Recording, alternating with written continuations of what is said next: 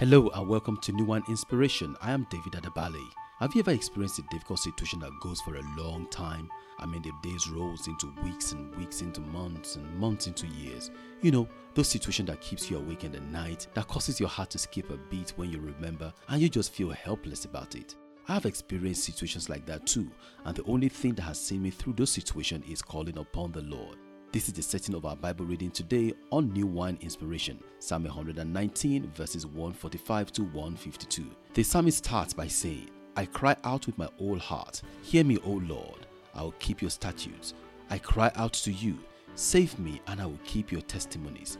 I rise before the dawning of the morning and cry for help. I hope in your word. Wow.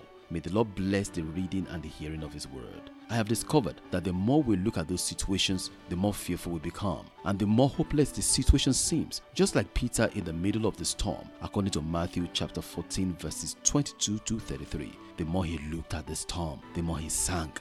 But the more he looked unto Jesus, the more he was able to walk on water.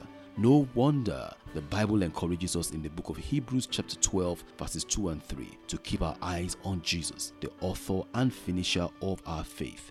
Our passage today sees the psalmist focusing on the Word of God and making this the center of his attention. Listen to verses 148 and 149. My eyes are awake through the night watches that I may meditate on your Word. Hear my voice according to your loving kindness. O Lord, revive me according to your justice.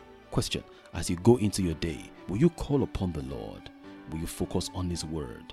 Will you keep your eyes on Jesus? I pray for God's continued grace for you today and beyond. More and more in Jesus' name. Join us tomorrow on New Wine Inspiration as we continue our study of Psalm 119. God bless you.